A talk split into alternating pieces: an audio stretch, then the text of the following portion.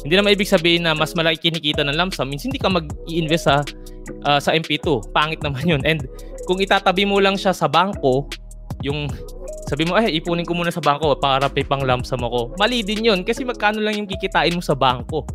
ba? Less than 1%.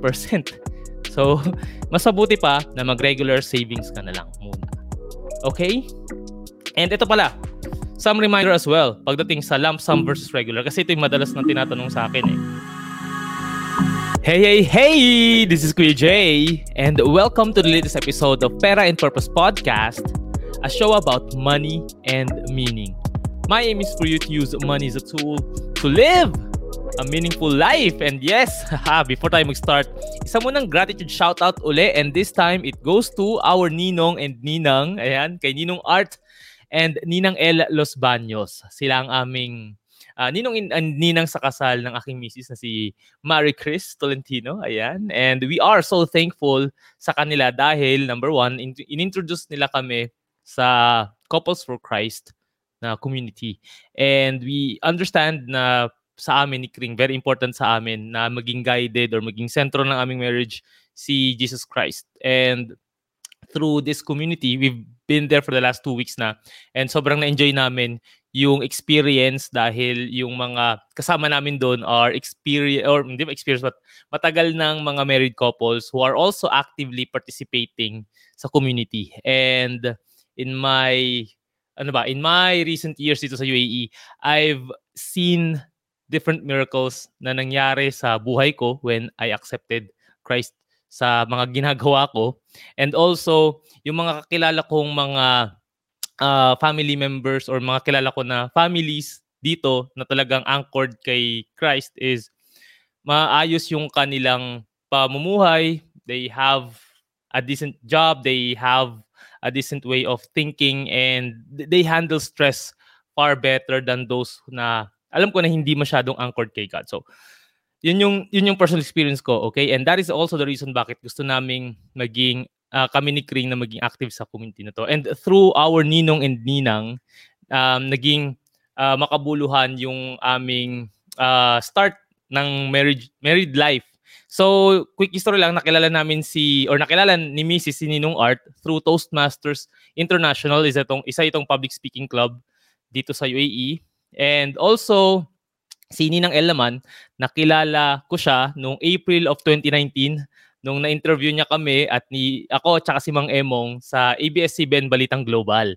Ayan. So these two have been serving the Filipino community dito sa UAE for a very long time now through yun nga CFC and also through FEME Connect which means the Filipino excellence in the Middle East.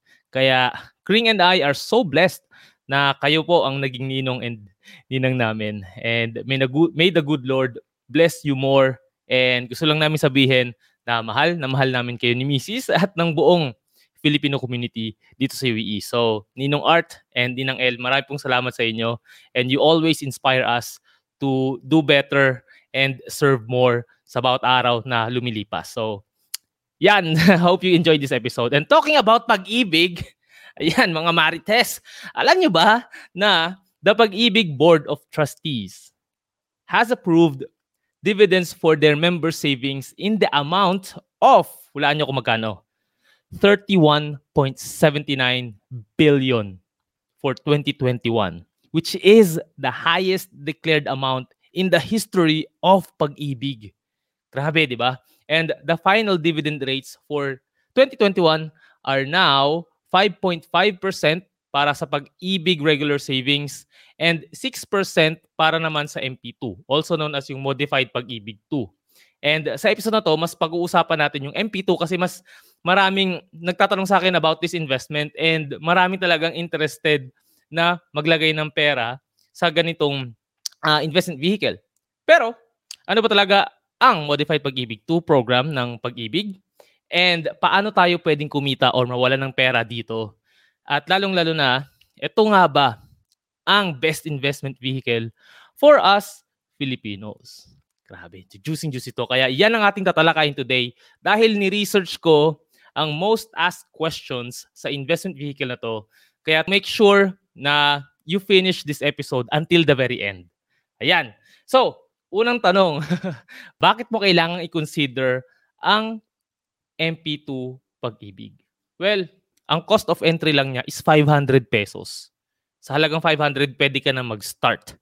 Tapos, low risk and decent return siya. Kasi, itong investment na to, MP2 is backed by government and historically, ang dividends na ina-earn niya annually has no records of loss.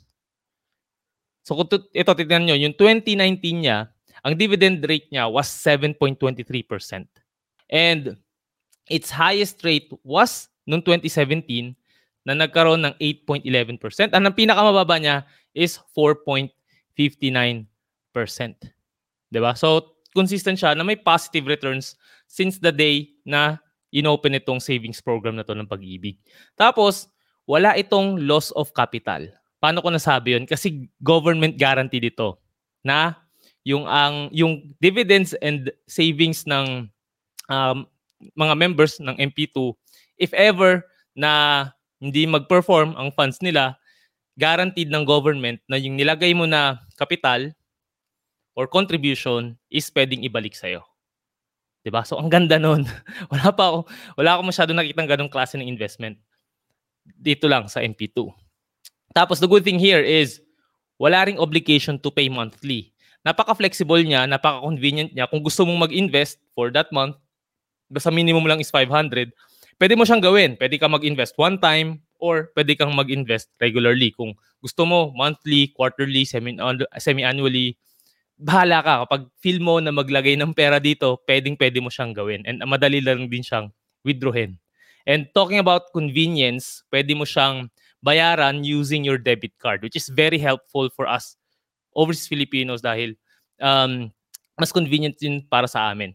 And also, lalo na rin yung pandemic, hindi, mo naman, hindi na siguro uso yung pupunta ka pa sa mga um, convenience stores or sa mga partnered na uh, merchants or partnered na centers ng pag-ibig para lang magbayad.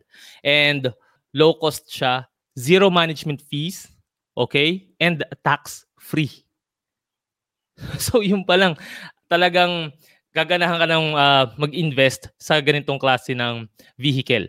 So, yun yung mga reasons ko bakit kailangan mo i-consider ang MP2. And ano ba talaga siya? What is Pag-ibig MP2 anyway? So, it stands for Modified Pag-ibig 2, which is a savings program na special voluntary savings facility with a 5-year maturity designed for active pag-ibig fund members who wish to save more and earn higher dividends in addition to their pag-ibig regular savings. And nakalimutan ko sabihin kanina na if you look at the history, ang average inflation rate ng Philippines is nasa 4, 4 to 5%. And ang mga returns ng uh, ang returns ng MP2 is yun nga, nasa 6 to 7 Conservatively, sabi mo ng 5 to 6% per year, which is decent pa rin to beat inflation. So, who can invest sa MP2? Sino lang ba ang qualified for this? Ayan. The MP2 savings is open to active pag-ibig fund members. And para masabing isa kang active fund member or active active member ng pag-ibig based on their website, those are members with at least one monthly savings contribution within the last six months. And even yung mga former Pag-ibig Fund members, like pensioners, pensioners or retirees, with other sources of monthly income, regardless of age, and with at least 24 monthly savings prior to retirement, pwede rin mag-invest sa MP2. So, next question is, magkano ba ang kailangan ko, Kuya Jay, kung gusto ko mag-start? Like what I said kanina, 500 pesos is enough. Pero kung gusto mo ng mas malaki doon, wala naman talaga siyang limit. Pero kung maglalagay ka ng beyond 500,000 pesos, you are required to make such payment via personal or manager's check. Yun yung yun lang yung con- consideration niya. So kung maghuhulog ka ng 400,000 pesos, pwede mong gawin yun in one go. Pero if let's say beyond beyond 500,000 pesos yun nga, you are required na pupunta personally and magbigay ng manager's check. Ganon. Mm, wala siyang, ang minimum niya lang talaga is 500 and sky's the limit kung magkano gusto mong ilagay na pera sa MP2. So how does it work? Ito na. I think ito yung isa pinaka dapat pagtuunan mo ng pansin. Sa kada investment na papasukin mo, dapat naintindihan mo yung ins and outs nito. So number one, saan ba naka-invest ang pera ng mga taong maglalagay ng pera nila sa MP2?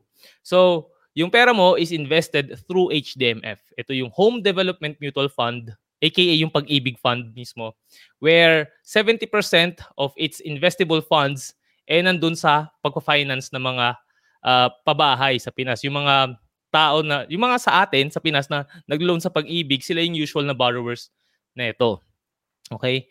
And the good thing here, if you if you are also going to research yung housing problem ng Philippines, I think nasa 4, 4 to 5 million ata ang wala pang primary homes.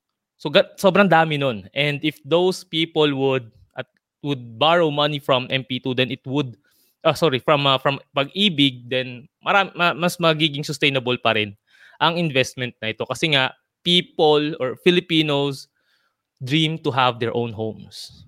Maliit man yan o malaki, basta meron silang sariling space or bahay, pangarap natin yan ng, ng bawat Pilipino. And kilalang kilala ang pag-ibig sa Pilipinas bilang isang magandang uh, facility to borrow money kasi nga sobrang uh, flexible ng kanilang mga payment terms. Pwede ka umabot na pwede ka mag-loan ng up to 30 years para kung gusto mong mababa lang iyong monthly payments. Kaya sobrang attractive siya sa majority ng mga Filipinos. Kaya kapag humihiram sila, then madali lang din nilang nababayaran yung inuutang nila. Okay, so technically, majority ng funds na nilalagay mo sa MP2 is pinapautang lang din sa mga members nito na kailangan ng uh, pabahay or ng pagbayad ng pagbibuild ng kanilang house. Also, yung fund also utilizes its funds for its short-term loan programs or STL. And na-invest din siya sa government securities, time deposits, and corporate bonds. So doon, mostly talagang pinapahiram siya sa mga tao. Okay, ganun siya, ganun siya pinag uh, ganun siya ini-invest ng pag-ibig. So, pag ganun yung way nila of investing, paano ka naman kumikita dito ko, AJ? Simple lang, ang ways of earning sa MP2 is through dividends. Two types of dividends yung kailangan mong tandaan dito. The first one is yung annual dividend payout. Ibig sabihin, every year, pag nag-announce ang pag-ibig ng kanilang uh, dividend payout, like yung nangyari lang recently, every March nangyayari yan, may makukuha kang um, payment. And then the second one is yung compounding dividends. Ibig sabihin, after five years mo pa siya makukuha kasama ng iyong hinulog. Okay? So, da- dalawang klase lang yung uh, way kung paano ka, paano nila pinipay yung dividends. Again, that's through annual dividend and compounding dividends.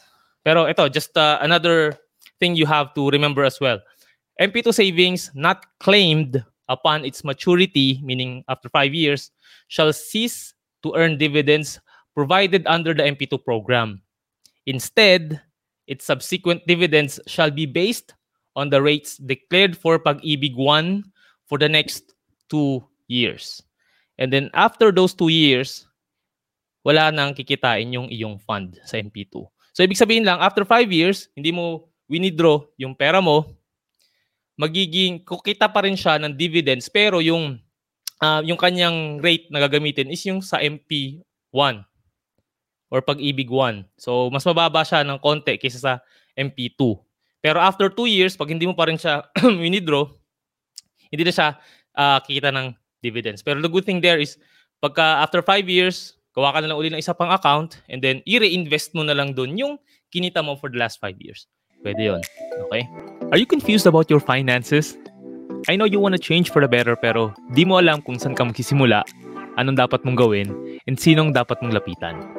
Yan din ang naging problema ko nung nag-decide akong ayusin ang finances ko. At dahil hindi ko alam ang mga sagot sa tanong na yan, I got scammed, I bought unnecessary expensive financial products, and lost money for not knowing how to invest properly. So, if you are an overseas Filipino or someone who wants to improve your financial situation, I want you to visit my website. That's jadriantolentino.com to get free resources on how you can start your journey towards financial independence. Again, that's jadriantolentino.com. So paano? Kita. So question, Kuya Jay, follow up. How are dividends paid? Okay, ganito. Yung annual dividends is credited to the members' savings or checking account from the Land Bank of the Philippines, Development Bank of the Philippines, and other banks as may be accredi- accredited by the fund. Mm-mm. So dun lang daw ang mas kakilala sa LBP or Land Bank of the Philippines or Development Bank of the Philippines. And pero yung contributions shall be released at the end of five-year membership term. When you say yung contributions mo, yung nilagay mo, kasi syempre naman, di ba, naglagay ka ng pera tapos nag-dividends ka and then winidraw mo agad lahat. Eh, hindi, kasi nga again, itong, uh, itong fund na to, pag pumasok ka sa MP2, five years mo dapat ilagay dun yung pera mo. Okay, that's part of the terms and conditions. And mamaya, i-discuss ko kung ano mangyayari kapag winidraw mo siya prematurely. Okay? Sumunod is, ito naman, paano nga ba binabayaran yung compounding dividends ng MP2? So, yung member is entitled to receive his or her total accumulated value, or also known as TAV, under this program at the end of the five-year membership. The TAV shall comprise of his contributions and its corresponding div- dividends. So kung magkano yung pinasok mo na pera na sa total for that five years, makukuha mo yon plus yung iyong dividends. Okay? So, yan. Yun yung, yun yung difference niya. Yung si annual, every year, expect mo na may makukuha kang uh, pera na mai-deposit sa iyong account or dividend from uh, from MP2. Kung compounding naman ang kinuha mong way of dividend payout, makukuha mo pa siya after 5 years. Clear ba yan? Okay, game. Okay. Note lang na for members who opt for annual dividend payout pero walang Philippine bank account, especially sa ating mga overseas Filipinos, ang dividends mo shall be treated as accounts payable. Pero pwede mo naman siyang i-withdraw anytime via check. Pwede kang pumunta doon.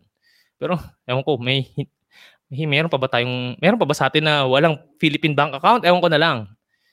Okay, i-google mo na lang kung paano mag-open ng Philippine bank account online. Maram, madali na lang ngayon yan. Land Bank of the Philippines, makakapag-open ka ng account online. Yes. So, question ko Jay. Ano bang mas maganda? Lump sum or regular? Hmm. Lump sum na payment meaning one time or regular monthly contributions? Okay. Pero ito yung sagot ko dyan eh. Ano ba yung better para sa'yo? In terms of what? In terms of maximum returns? If yun yung tanong mo, then mas maganda pa rin ang lump sum. Kasi malaking malaki yung pera ilalagay mo and then nagko-compound siya regularly meaning yung interest niya na kinita last year na dadagdag dun sa principal con- contribution mo and then nag uh, nag-earn ka pa uli ng interest out of that. Ngayon, if in terms naman of building the regular savings and investing habit, then mas maganda na mag ano ka yung regular monthly contributions para nabi-build mo yung habit of saving and investing. Okay? Pero kung return sa pinag-usapan, yeah, mas maganda palagi ang lump sum. Pero kung paano ko, Jay, maliit pa lang naman yung pera ko. Wala akong pang lump sum. So, paano na yan?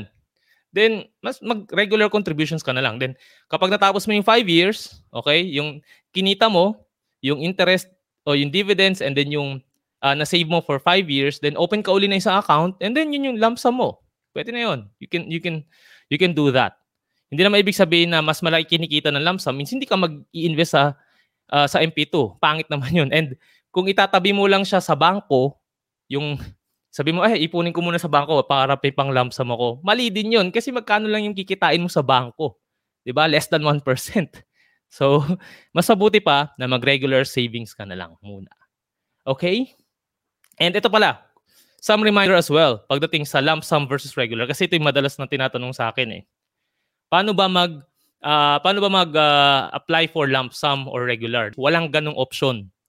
Paano ganon? No? Paano ano ibig mo sabihin kay Jay? Walang ticker doon sa application form kung lump sum ba or regular. Kasi again, sobrang dali netong uh, investment na to na hinahayaan ka ng pag-ibig na mag-invest ka kung gusto mo or ayaw mo. So, ibig sabihin lang, kung let's say, meron kang 500,000 pesos, ilagay mo na lang doon and then iwan mo na lang, balikan mo after 5 years.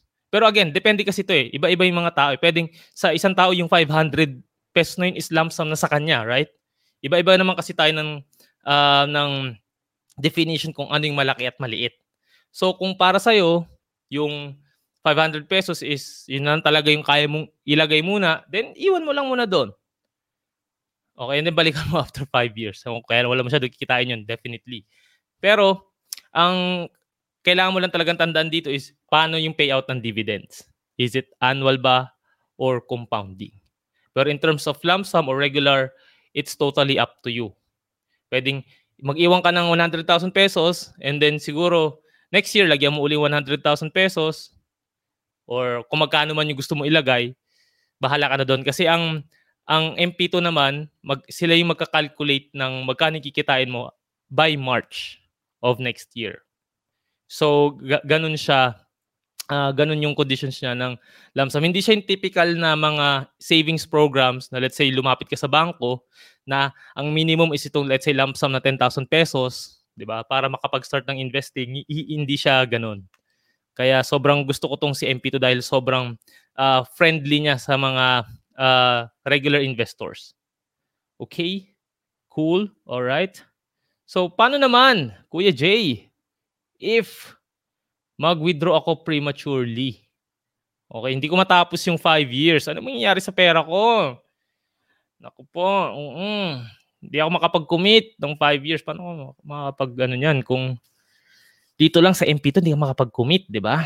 Mm-hmm. So ito, allowed ka naman na mag-withdraw ng investment mo bago matapos yung 5 years. Kapag, number one, ang reason mo is total disability or insanity or death of the member or any of his or her immediate family member. Yan yun.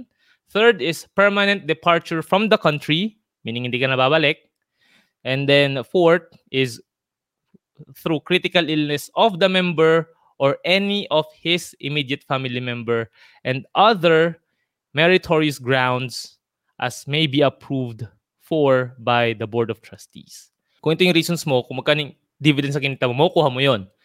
Kaya lang, otherwise, kung wala, hindi doon nagfo-fall or hindi na-approve yung reason mo for withdrawing your funds bago matapos yung 5 years, ito mangyayari sa'yo. Kung annual dividends yung um, pinili mo na option, balik capital lang balik contributions lang. Okay? Yun lang, kung magdaglagay kang 50,000 pesos, babalik lang sa'yo yung 50,000 pesos mo. Clear? Okay. Ngayon, kung pinili mo naman is compounding of dividends and then hindi mo tinapos yung 5 years, you are only entitled sa half nun, yung kalahati, 50% of the total dividend earned as penalty for the pre-termination of MP2 savings. Which is, I think, okay pa rin kasi hindi niya hindi nawala yung capital mo eh.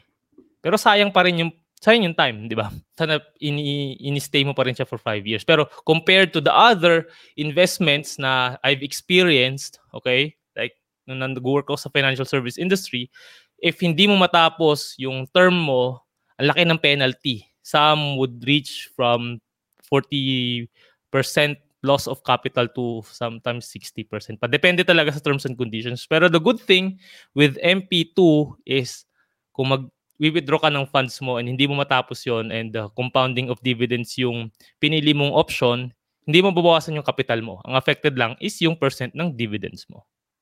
Alright, cool. Game. Good. Okay, so paano naman ako magre-renew ko Jay? Eh, tapos ko na yung 5 years. Simple lang, mag-open ka lang ng panibagong account. Ganun lang siya kadali. Di ba? Eto na. Paano mag-open ng MP2 account? That is the question. Kasi dito rin ako nahirapan nung umpisa. Well, nahirapan ako kasi matagal akong hindi naging active member ng pag-ibig. Okay? So, bago yon bago ka mag-apply, ang kailangan mong documents definitely is isang valid ID and then yung accomplished modified pag-ibig 2 na enrollment form an ATM card or passbook of your bank account where you'd like to receive your MP2 savings and dividends. Yun lang naman yung kailangan mo para makapag-apply. Ngayon, bago ka mag-apply online, alamin mo muna yung MID number mo or uh, pag-ibig membership ID. Kasi kailangan mo yon para makapag-open ng MP2 account. So, kung hindi ka pa naging employed in the Philippines, okay, may link akong ilalagay sa show notes para dun ka magre-register as a new member ng Pag-ibig.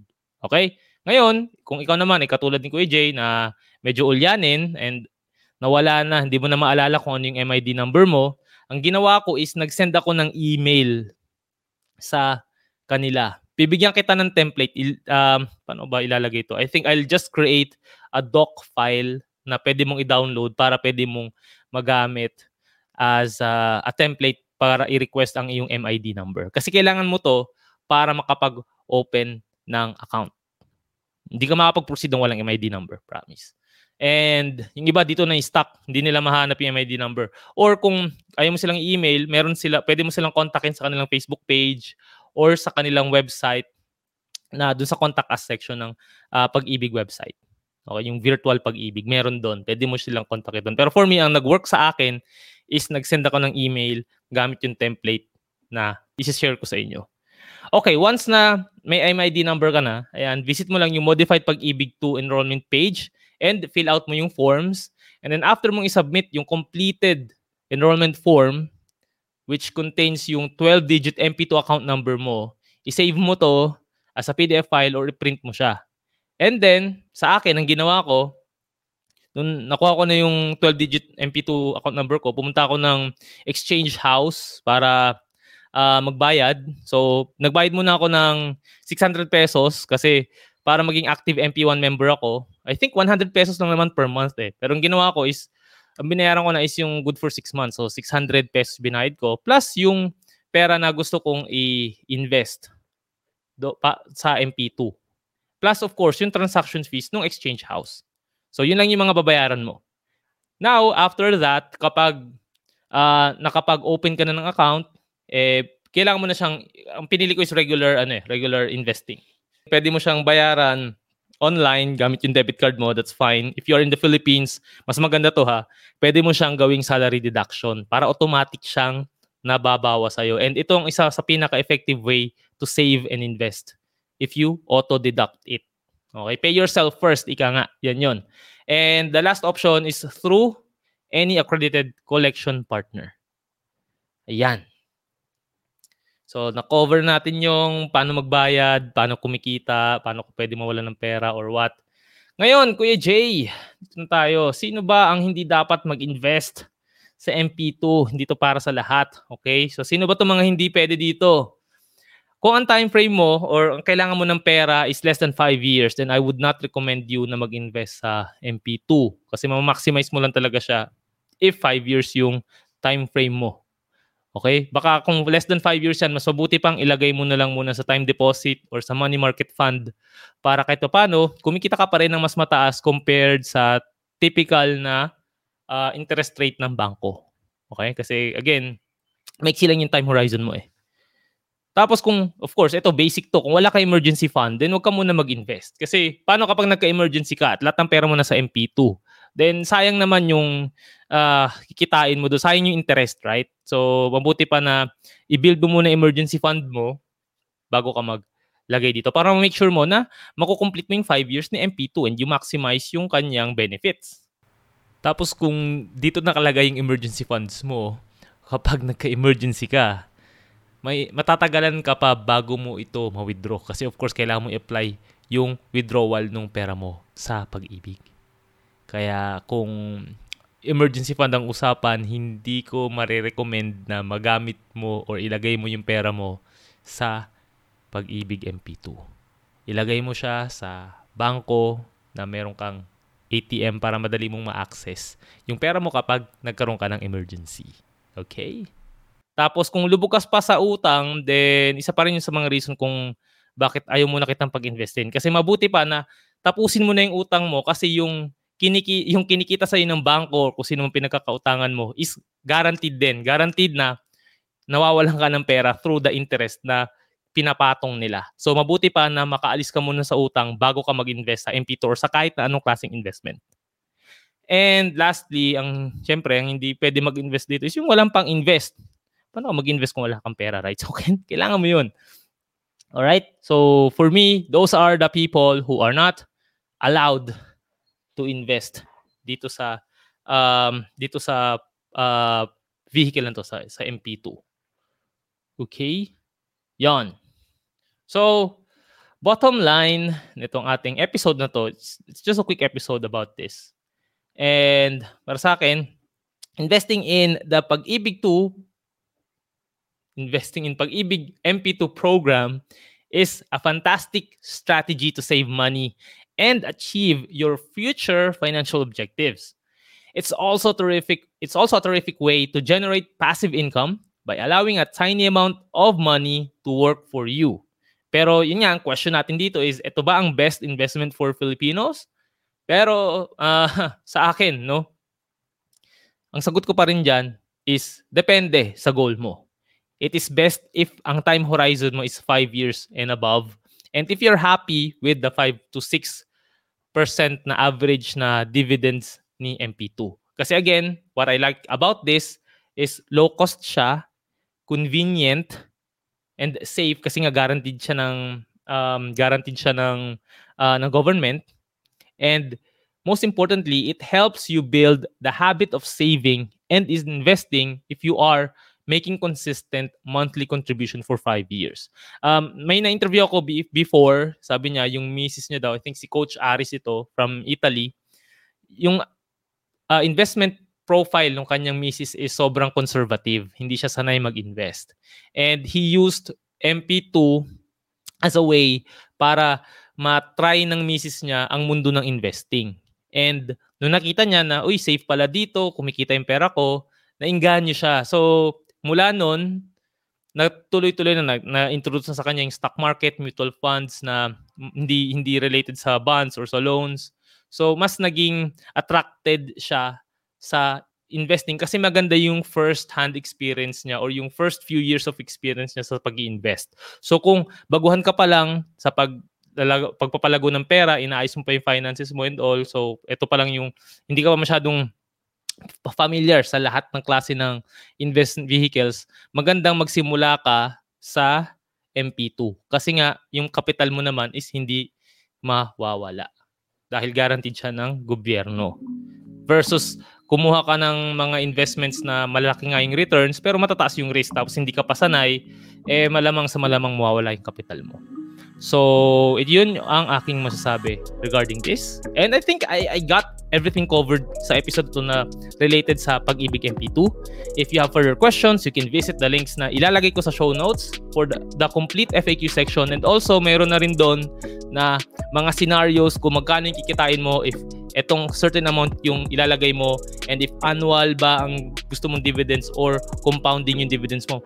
Meron yon sa website ng MP2. Ilalagay ko yon sa show notes And probably in the future, gagawa ako ng um, calculator, MP2 dividends calculator para mailagay ninyo specifically kung magkano yung target fund nyo and magkano yung kailangan yung ilagay every month or ilump sum nyo for one time para ma-reach yung amount na desired niyo after 5 years. Okay? So, if you are investing sa MP2, please share nyo naman sa akin yung journey ninyo so we can also encourage more Filipinos na i-try itong investment vehicle na to. And if meron lang kayong mga comments and suggestions sa ating future episodes, of course, message nyo na lagi si Kuya Jay. Yes. And that wraps our episode for today. Pero before I let you go, I hope you can listen to the other episodes of and Purpose Podcast on Spotify, Apple Podcast, and other podcast streaming platforms. If you prefer watching the video of this episode, you can go to my YouTube channel na Hey Kuya J. And if you want to schedule a financial coaching session with me, message mo lang ako sa LinkedIn and sa aking Facebook page na Purpose Driven Finance. Again, ito ulit si Kuya J, telling you to prosper with a purpose. See you sa next episode. Bye-bye!